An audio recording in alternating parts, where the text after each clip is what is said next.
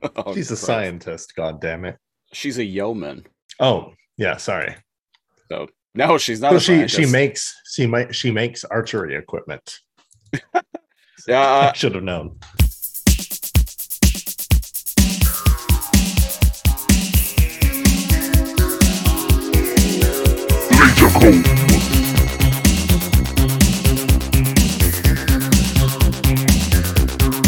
Greetings, Denevans. Welcome to episode 27 of the Laser Comb podcast, the weekly show where we comb through random episodes of classic TV series with a fine-tooth laser. I'm the Siege, one of your hosts. And I'm Kal, your other host.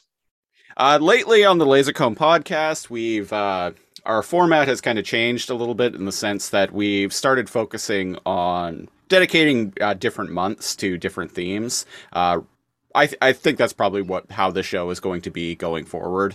I kind of keeping that rando episode. Still keeping the random episode thing, but I like being able to follow themes for specific periods of time. Our first theme being our first theme was actually Christmas month, and then we did Patreon month, and then we did anime month, and now I'm digging it.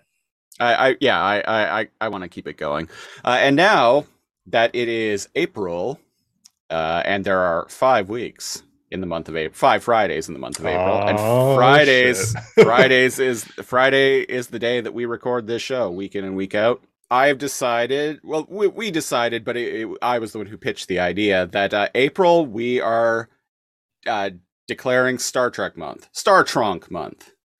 And to give a little bit of an explanation for that, I believe Star Trunk arose from our reboot podcast, Alphanumeric, I believe it was. And I think, Kal, I think it was you who misspoke and you said Star Trunk. And we kind of just ran with it. My words often slur sometimes to some degree. And especially when I'm like either passionate about something, whether it's mocking it or like trying to just excitedly talking about it, and who's to say whether I even said that on purpose or not? But there's our copyright-free Star Trunk.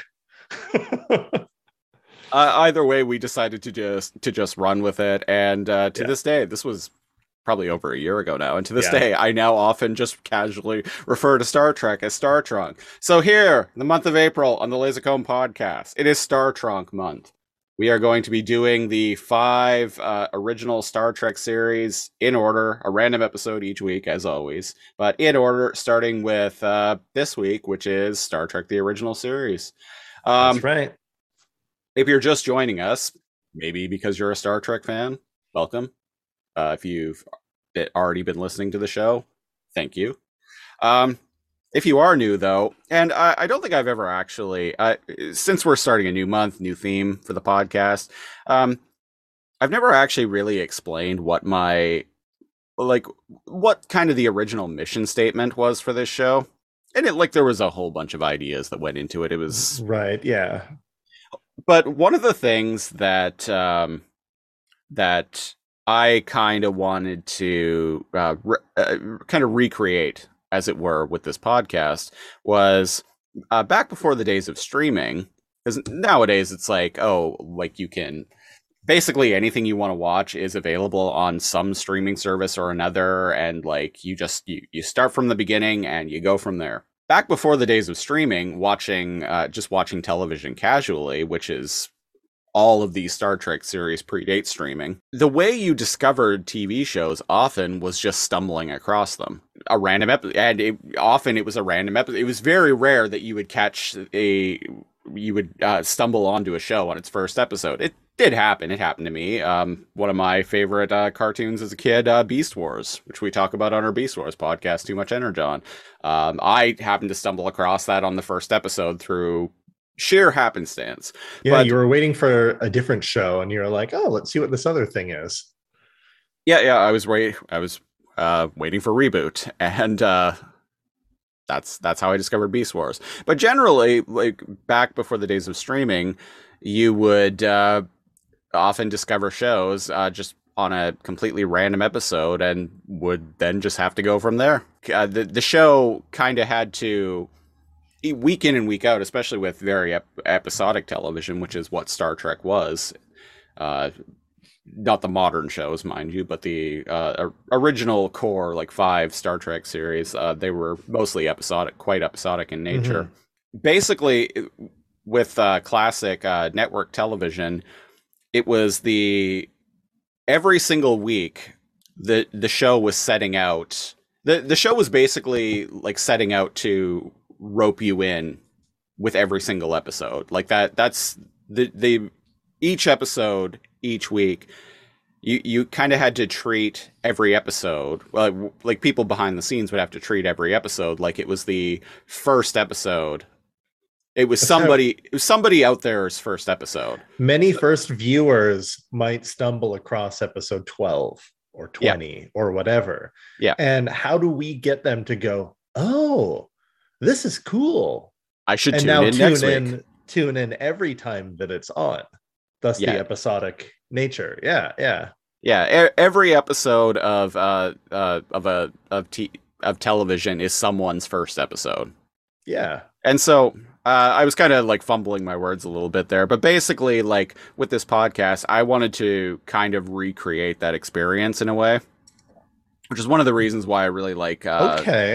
One of the reasons why I really like we do Patreon sponsored episodes shows quite a bit, and that's one of the reasons why I really like getting Patreon pitches from our Patreon subscribers for different shows, especially like if they're shows that I've never seen, never even heard of, because like I said, with this podcast, I kind of wanted to recreate the experience of just stumbling across TV shows completely at random. I also have a bad memory, so you could have told me that. But yeah, I didn't really realize that like theme. But now that you explain it to me, I was like, oh, that iconic like stumbling upon a new episode as if you were like, 15 or doesn't matter what age, and you were just like going through the channels because you were bored or it was after school and you're like, whoa, what is this? Yeah. I dig that. It makes way more sense now. Yeah. And I don't think I've ever actually really explained it before, but like I said, new month, new theme, and we're talking about one of my favorite franchises of all time this month. So I figured now was a good time to actually like go into like where like the randomness, the random factor comes from. The random factor. That could be the name of a original series episode. The random factor. This week on the Laser Comb podcast, we are talking about episode 29 of Star Trek: The Original Series, Operation Annihilate! With an exclamation mark and 2 hyphens. Strangely enough. Yeah, I noticed that and I was like, punctuation. Yeah, the punctuation for the title of this episode is very bizarre. But what is this, the season 1 finale? Yeah, this is the season finale of the first season of Star Trek: The Original Series. So the episode opens up, as always, with the Enterprise. And the Enterprise is on a course to some planet because there has been this... several planets in like this cluster have all been destroyed, have all like basically torn themselves apart by some like madness ailment, mass hysteria that hits these civilizations, kind of makes them destroy themselves and then moves onwards.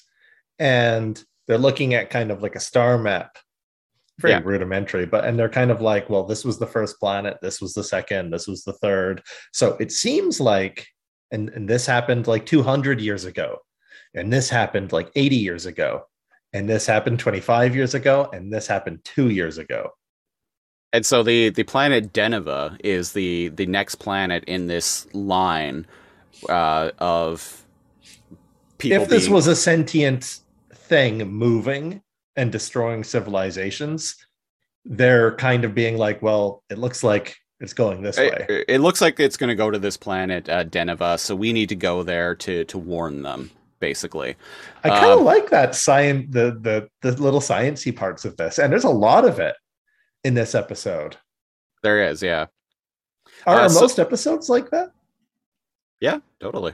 I should go back and watch all of this. Like this, like if anyone's like curious, like I don't know how Siege feels, but like this was actually like quite joyful. Like I really dug this. Full disclosure, I'd never actually seen this episode before. Lifelong Star Trek fan. I grew up. I was a kid when Star Trek: The Next Generation was still airing, so for me that was Star Trek. And of course, like Deep Space Nine and Voyager and Enterprise. I am fond of all of them in varying degrees. Not big on Deep Space Nine. Controversial opinion. How dare you? But I never actually watched a ton of the original series when I was a kid. I did really like the movies with the original series cast, though. I watched those a lot, but I didn't watch the original series all that much. So I've seen quite a bit of it, but I haven't seen every single episode. And this was an episode that I hadn't seen. And today I learned that Captain Kirk had a brother named Sam. Yeah, I was had like, no idea. Cool. He's got a brother, and he's gone. And I had no idea that he had a brother. His brother had a wife. He has a nephew. No clue. I'm like, wow. I'm learning shit today. I've got a stumble upon story for you real quick, but it has to do with the show. I'm familiar with the original series because I used to run home from during lunch from like grade 11, 12, like the end of high school, run home where my aunt, amazing cook, would make home cooked meals. She was great. They were always varied. Best sandwiches, like French onion soup, like that kind of thing. I was like spoiled. And I race home, like run, because not only so I could eat. During that like block of time, the original series was on. And I'd watch that with my aunt as like I ate, and I was often like a few minutes late after lunch because I wanted to watch the entire episode. And so sometimes I'd miss just the beginning or just the end. So I've watched like 50 episodes of the original series, but just like that, like in middle chunks and randomly. Because they don't play reruns in any order often. Well, and the original series in particular also didn't air in production order. So you know what? It could have aired in an order, and I would never have known. So good point. Anyways, I thought I'd just throw that out there because that's like literally how I've watched this show. It's like stumbling upon it. Yeah, it's neat. Speaking of Kirk's brother, so the Enterprise tries to hail the planet, and they get no response. And Kirk is like, "Oh well," he tells Uhura, the comms officer, to hail at this frequency, and she's like, "Oh, but that's a private channel, sir." And he's like, "Yeah, I know, do it." So she does, and she gets through to someone who is talking back and is kind of frantically saying, like, oh, like, basically, like, help us, save us. Kirk mentions that this this sounds like the voice of his brother's wife. And I'm like... And indeed, he's like, hey, like, this is Jim. Right. Like, hello, are you there? And Uhura reveals, hey, because he's like, hey, get her back on. That's an order. And she's like, excuse me, but that was one way like message, and her channel isn't like open. And he's all like, well, we'll keep trying to hail her anyway. Yeah, it was so like kind of like that. He was like, hey, I don't want excuses, do it. And she like turns in her chair and she's like, actually. And I was like, oh, good for her. Listen, motherfucker, I literally can't, no matter how pissed off you get, so fuck off. I like that exchange. It's not just him like Bart. He does a lot of that in this episode where he's all like, damn it, you geeks, figure it out. I know. You have an hour. And then he goes off, and I'm like, I understand he's not a scientist or a doctor, but it's, I just imagine him going off and like playing like Tetris or Pong on like the computer. And he's like, well, eggheads, have you figured it out yet? I know there's a scene in particular later on where he does that, that I found quite amusing. Meanwhile, so they go to this planet Deneva, and they encounter a ship flying toward the sun, and they're like, "Oh well, let's go after it." And they open comms to this ship, and the ship like gets right to the sun, like gets dangerously close to the sun, like to the point where, and the Enterprise being in pursuit, the Enterprise, they're like, sir, our outer hull has reached over 1,000 degrees Celsius, like we got to pull back. And through the communications, the person who's flying the Denevan ship is like, oh, it's gone, I'm finally free. And then he burns up. Yeah. And so something strange, there's something strange in the neighborhood going on here. They beam down to the planet. Kirk, McCoy, Spock, the holy trinity of Star Trek: The Original Series. Scotty's there too. Yeoman Zahra, who 10 out of 10, let me tell you. Never seen her before, but Christopher's a fan. Let's just say. Yeah, I'm a fan of Yeoman Zahra, and that's all I'm gonna say. Is I would have enjoyed it if she had more screen time. And a couple of red shirts join them down, and they beam down to the planet. And I found this amusing that this was like straight up, just like a, like very much like on location, just straight up like a college campus in LA.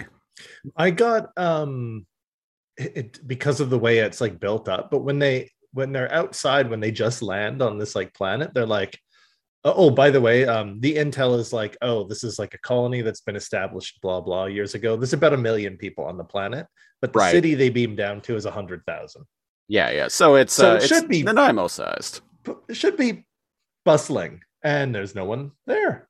Listeners, there's no one in the streets. Listeners, Nanaimo, British Columbia, is my hometown. Yeah, and it has about 100,000 people in it. And but there's nobody in the streets.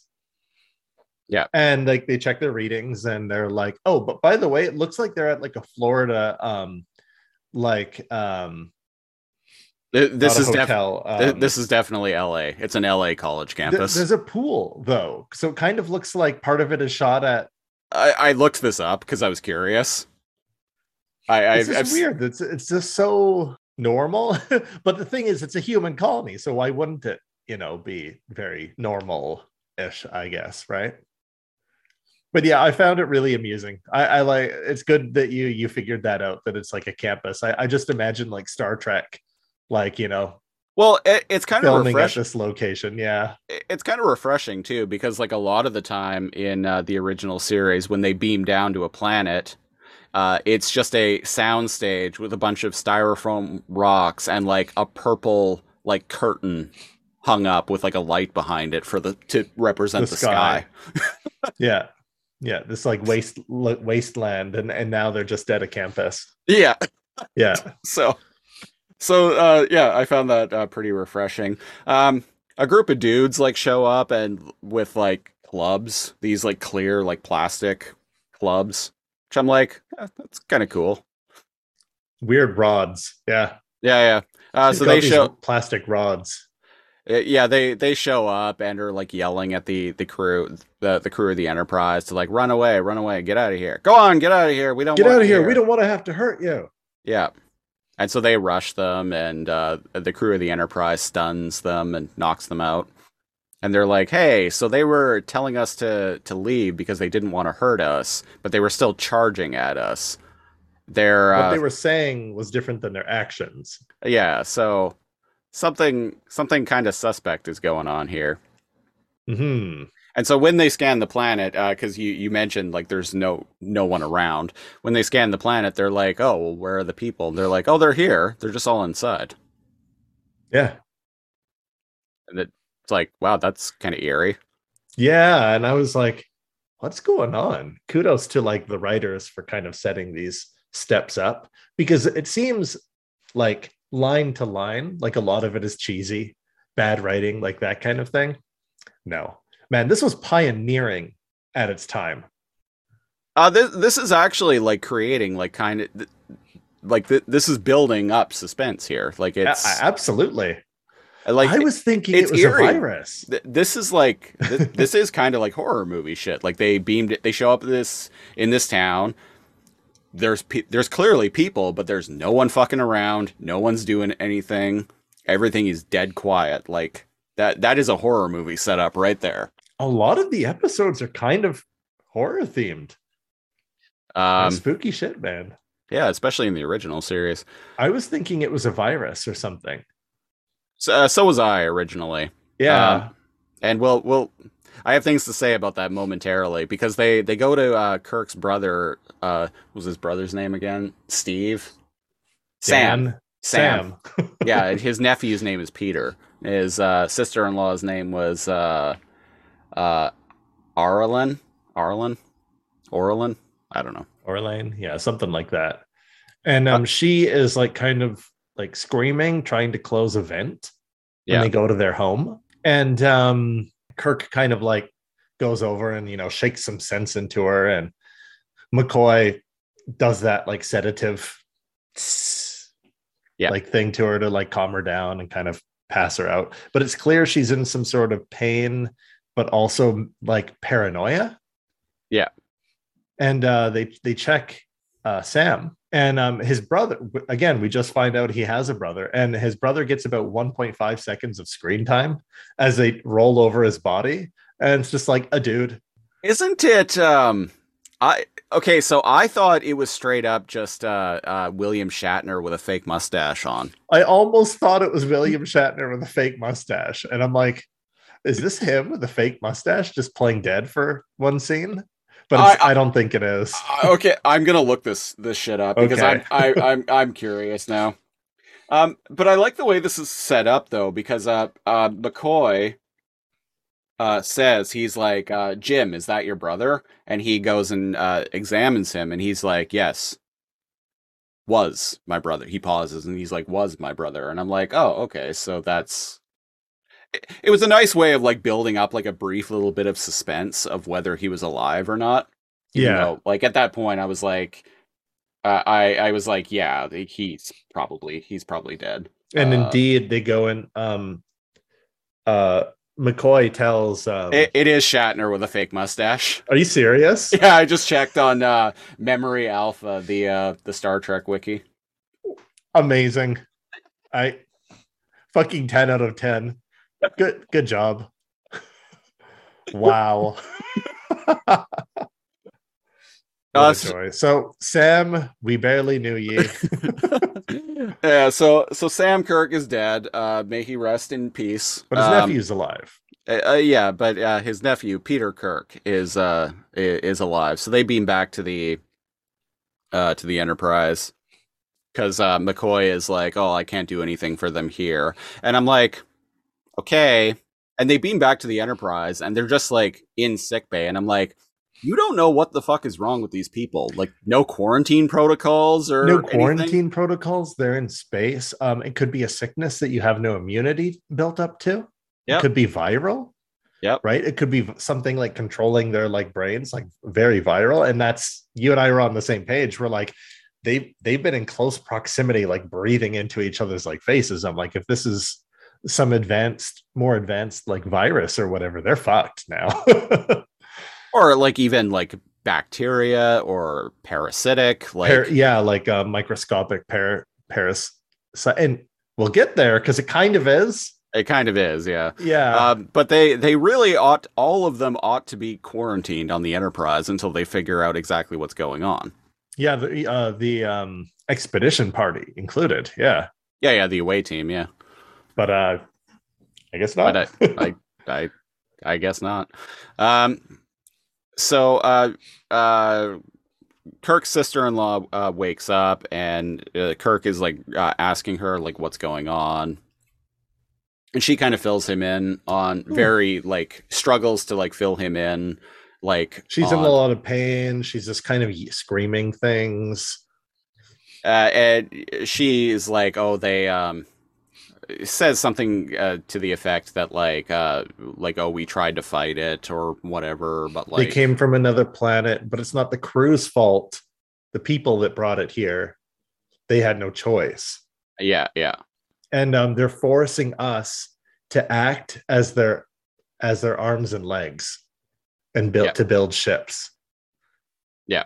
Okay, so that actually clears something up for me, because I was a little confused about something. So to jump ahead a little bit, Spock ends up getting infected by one of these things, and he goes mad on the Enterprise and tries to take control of the Enterprise. And it's never really mentioned why after that. And like that whole like, he's like, oh, it wants the ship. And that's kind of just dropped after that. So I was kind of confused as to why, but I'm like, oh, okay. So this is its method of like trying to spread itself. Mm-hmm. It can loosely use the host and their memory and their thoughts and kind of use pain. Presumably it's attached to their nervous system. So it can communicate to its desire. So what these things, she says that it's using us as its legs and arms so that we can build ships to presumably go and infect other planets and that kind of thing. Right. But what these things are, I love the scene when they stumble upon them. So obviously we mentioned that Spock is the one that gets infected, but when they stumble upon them, it's not a disease or a virus or whatever. There are these big loogies.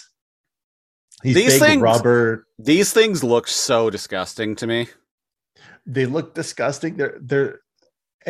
They're attached to the walls, and they're yellow and they're red. Like, and I was immediately kind of like bloody and like pus and body snatcher ish. Mm. And I'm like, ooh, okay, I'm seeing these things land on the back of your neck or your back or something, and do some shit to you. Immediately, I thought of body snatchers, and they try to shoot them. And they can fly because you can see they're like dangled by strings, and they're like, huh, circle, form a ring, a defensive ring. And they like shoot at them, and they can like stun them even with like kill settings with their phasers, but they can't kill them. They always recover. Mm-hmm. And as they're retreating, because like Kirk is like, okay, enough, let's get out of here before more show up or whatever. One latches onto Spock's back, presumably digs some sort of barb into him and infects him. Well, and indeed, McCoy likens it to a wasp or a bee. It injects a stinger into him that starts spreading like through his body. It creates these like little like tentacles of sorts that like he has it in a jar that he extracted from one of the bodies. Yeah. And I'm not sure if we mentioned, but his sister-in-law, Spock, like his brother's wife, she dies. Yeah, she dies. Like, straight up just dies. So McCoy mentions that these things like coil around like their person's spinal cord, spinal column, and their central nervous system. And what they do is they inflict a unspeakable amount of pain onto their victims to influence them to do whatever they want.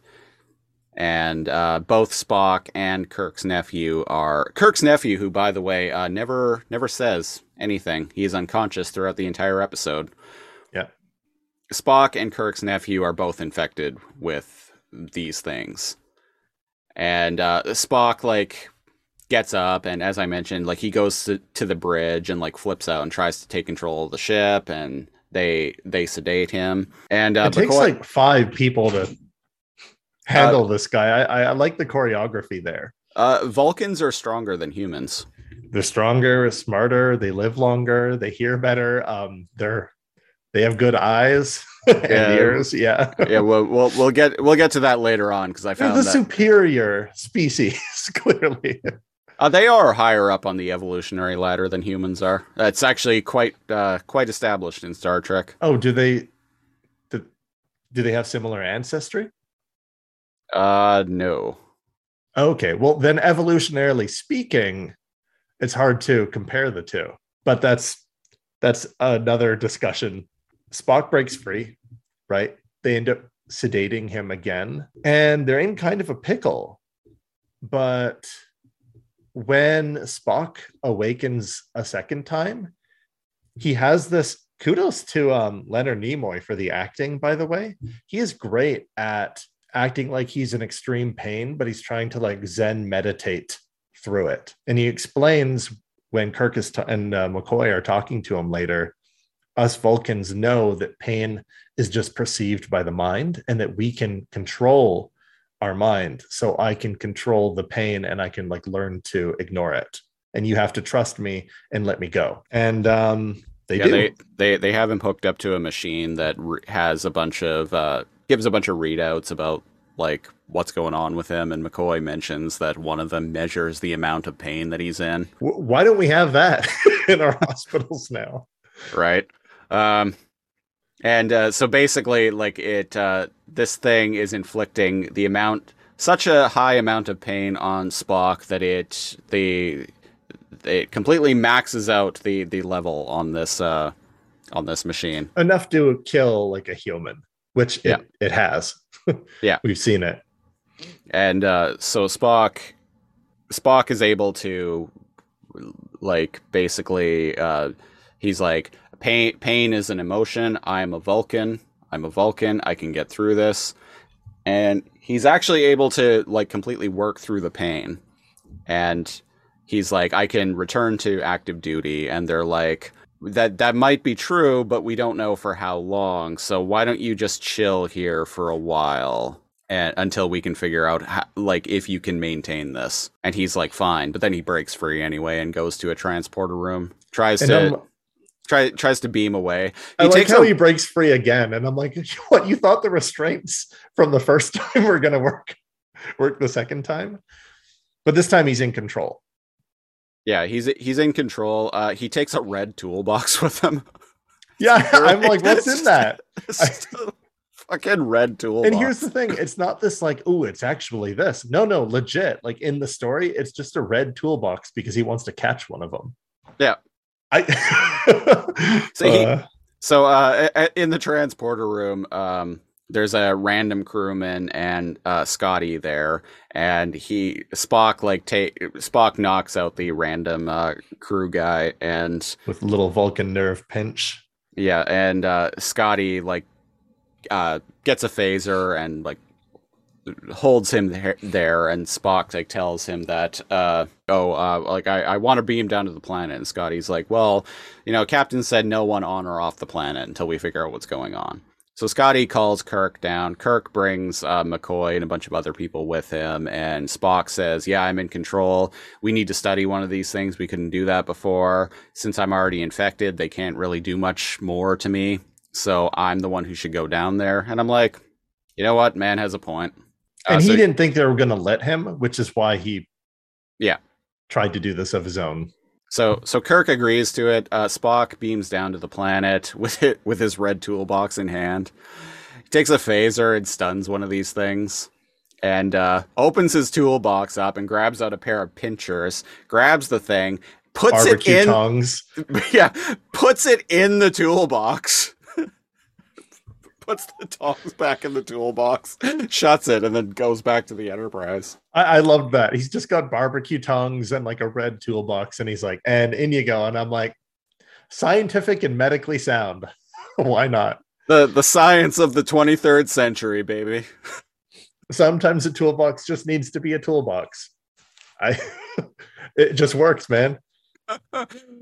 So they get it. They got in a science capsule to study it. Yeah, and they're doing a whole bunch of science on it. They figure out that it's some kind of parasite. It's parasitic in nature. It's weird though. Spock explains with McCoy, they're doing a whole bunch of science. I want reports within the hour. Yeah. Right? And they come up with, this is like a cell. Yeah, it's very reminiscent of a brain cell, a single cell of a brain. Yeah, and they're like, this is a neuron cell, but it doesn't need to come into contact with the other cells. But they, even though they're all independent from one another, they all function as one. As one, like, big, like, multi-cell. One larger organism. Yeah. Which, that's a really interesting sci-fi concept right there. Mm-hmm. Too bad they just decide to kill this thing. But they don't, because like they can't. They're like, well, we've tried everything. Like eventually. Oh yeah, they do. Yeah. Oh, I say good riddance. It's just that it's so dangerous to even leave. I mean, are we to believe that every single one on the planet was killed? That's the implication. Yeah. Yeah. Well, you got to wrap these episodes up. Were all episodes fit in an hour block, or is this one special? No, they were all an hour long. Oh, okay. Yeah.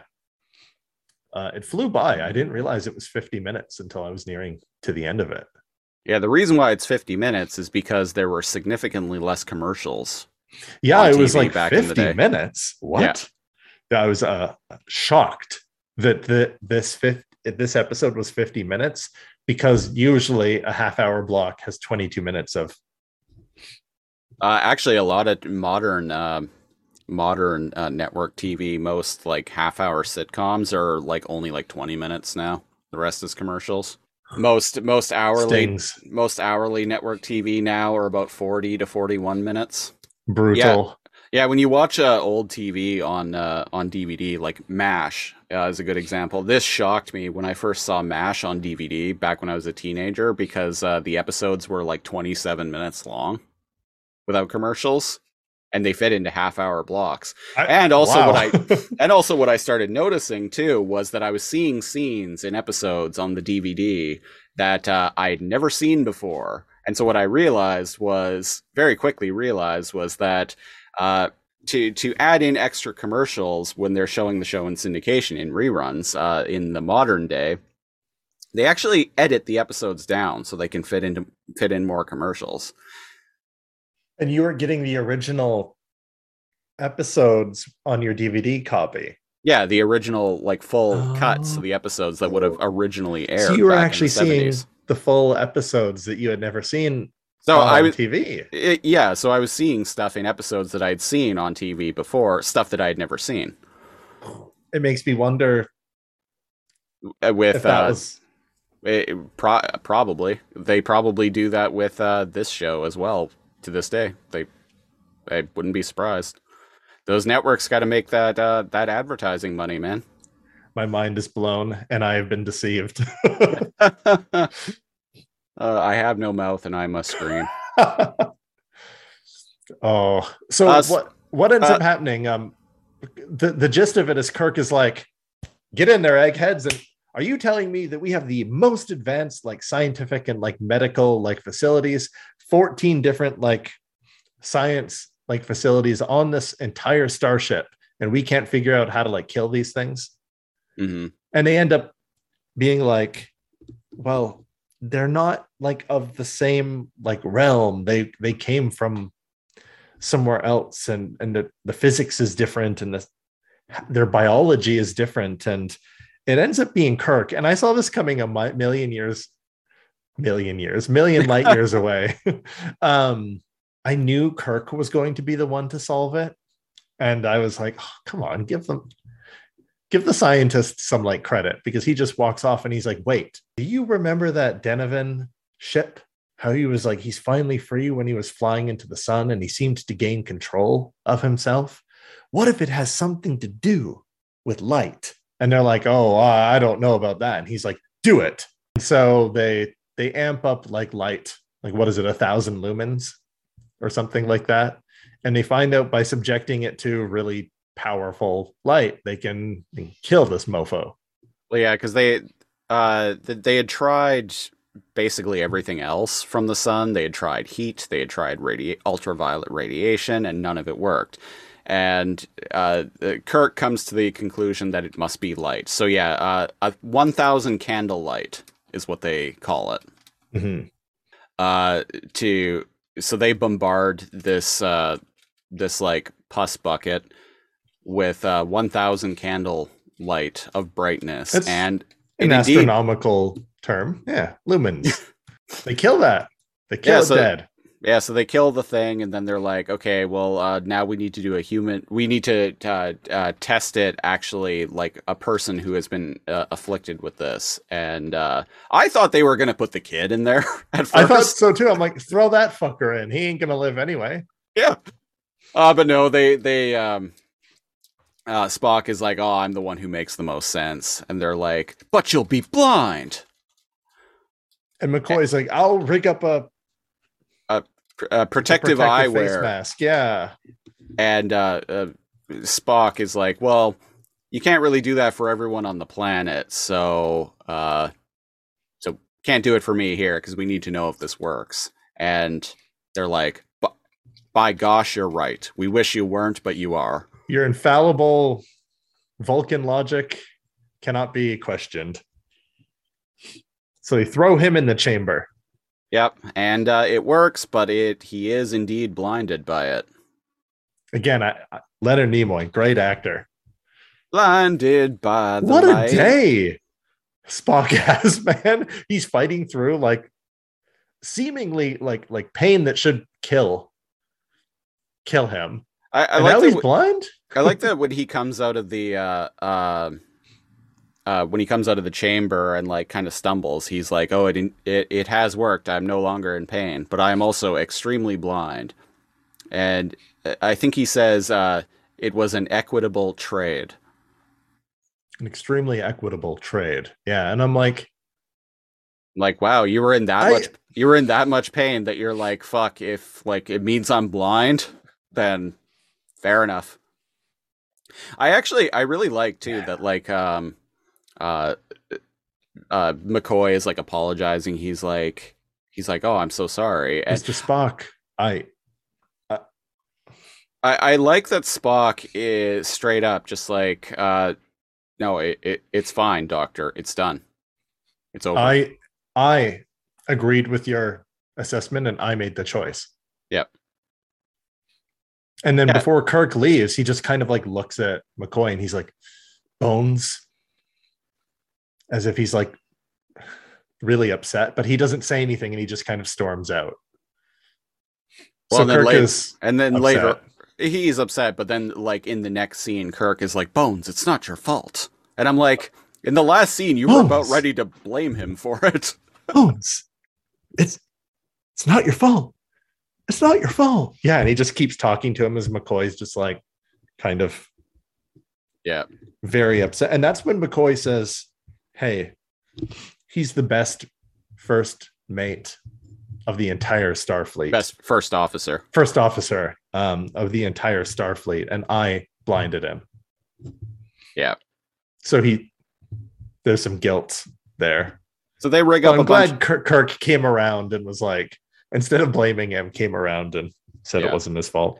So they rig up a bunch of satellites and do the same thing to the entire planet. And we get a shot. Science. Yeah. And we get a shot of one of these parasites burning up on the planet. What's their conclusion though? Because they come to the conclusion that they didn't need to blind him.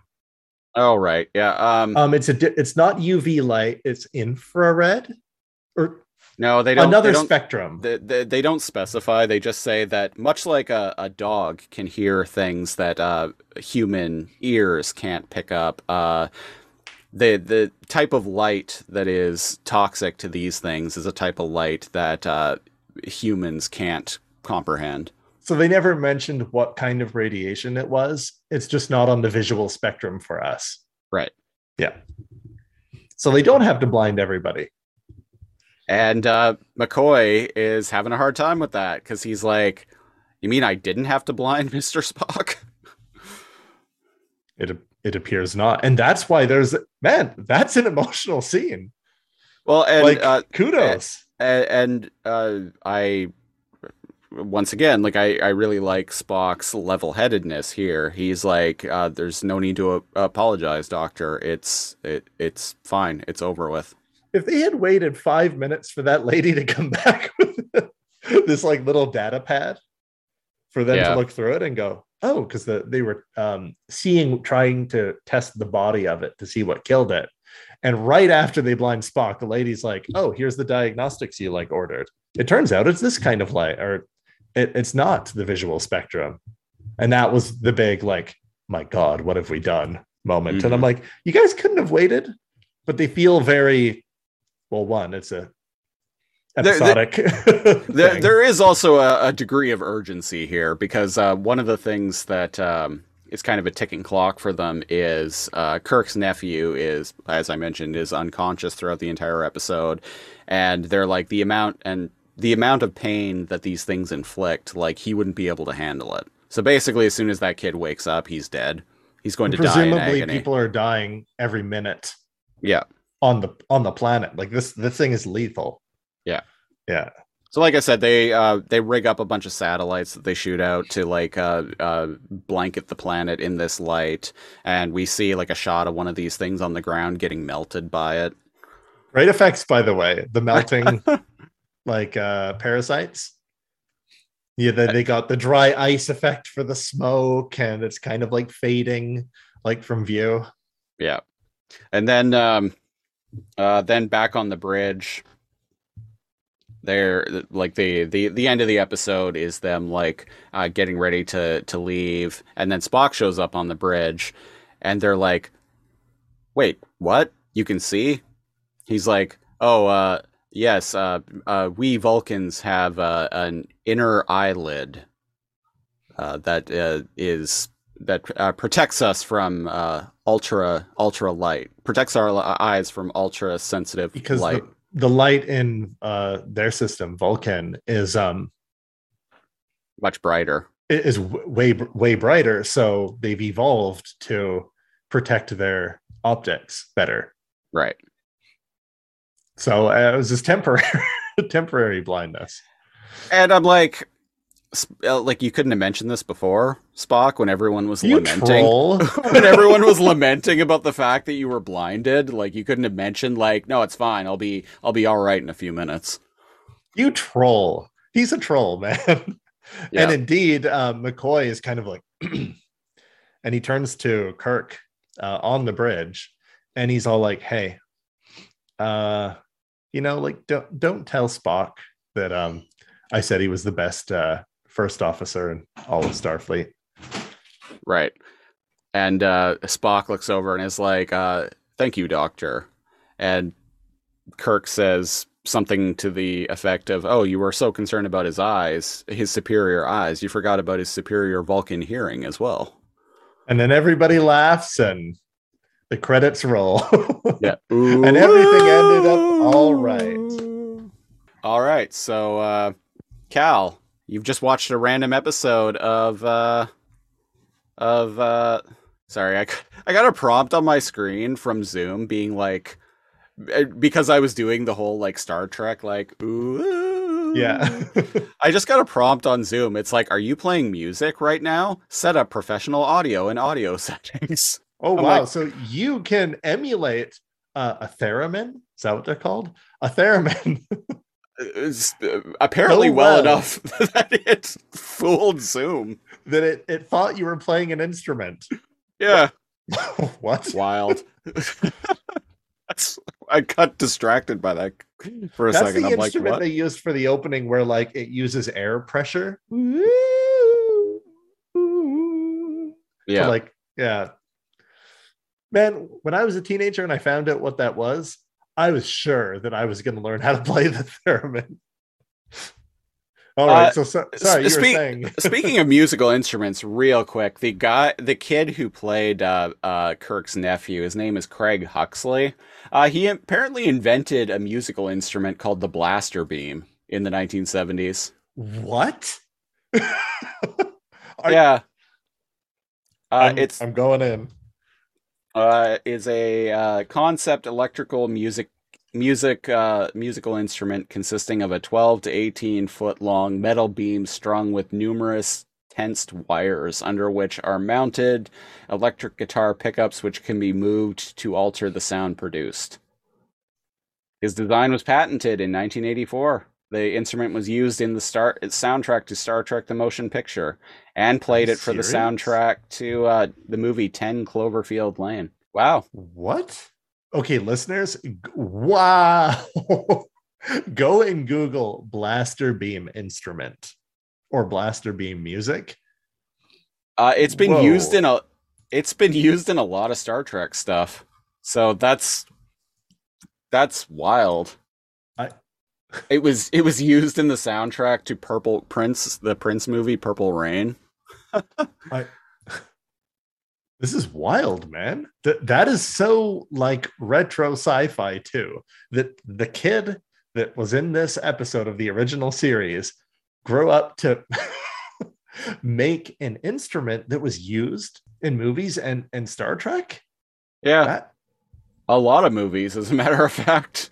It's also used on the soundtrack to the TV show The Orville, which is kind of a homage to Star Trek, so that kind of fits. But yeah, it was used in the movie Doctor Sleep, Austin Powers in Goldmember. I thank you for looking that up, man. The Tim Burton Planet of the Apes remake, Final Fantasy The Spirits Within, the TV show Walker Texas Ranger. That's crazy. Amazing.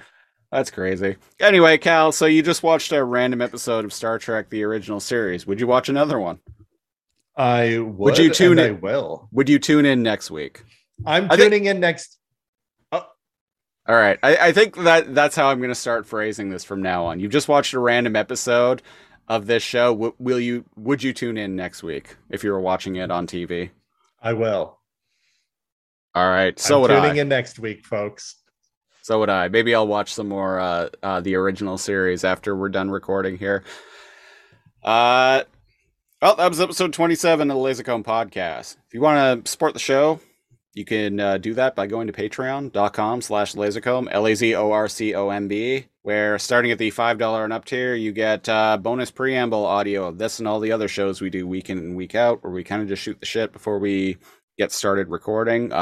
This week I talked about my some money woes that I'm having relating to a missing electronic funds transfer, and also my benefits package at work. I know, exciting stuff, right? You also get a monthly-ish commentary track at the $5 tier, so go check that out. At the $10 and up tier, if you want to pick a show for us to review a random episode of on this very podcast, you can do that at the $10 and up tier. You also get our weekly-ish news and current events program, Lasercomb Tonight. So Lasercomb, patreon.com/Lasercomb. Follow me on Twitter. You can do so at Lasercomb, LAZORCOMB. Kal, you are at? I am at Neo_Kal, NEO_KAL. Follow us on Facebook at facebook.com/Lasercomb. As I mentioned, this is Star Trek month.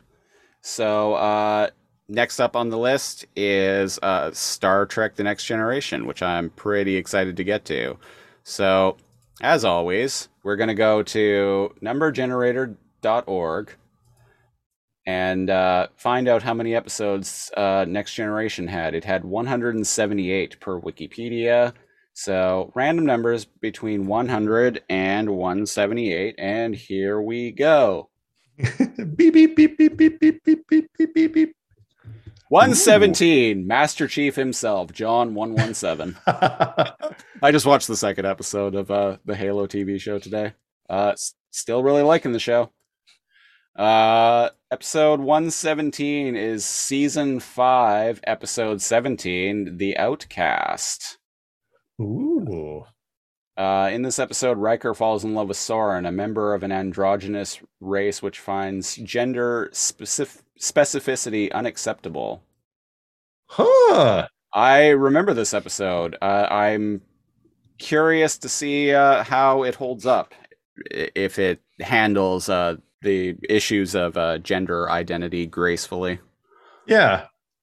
It sounds like intriguing. And we had mentioned like off air, like Star Trek was always progressive. For its time. Yeah. So, some things haven't aged well, but we'll get into more of that next week. Until then, I've been one of your hosts, The Siege. And I'm Neo_Kal. Thanks for listening. We'll catch you next week. Time to beam out.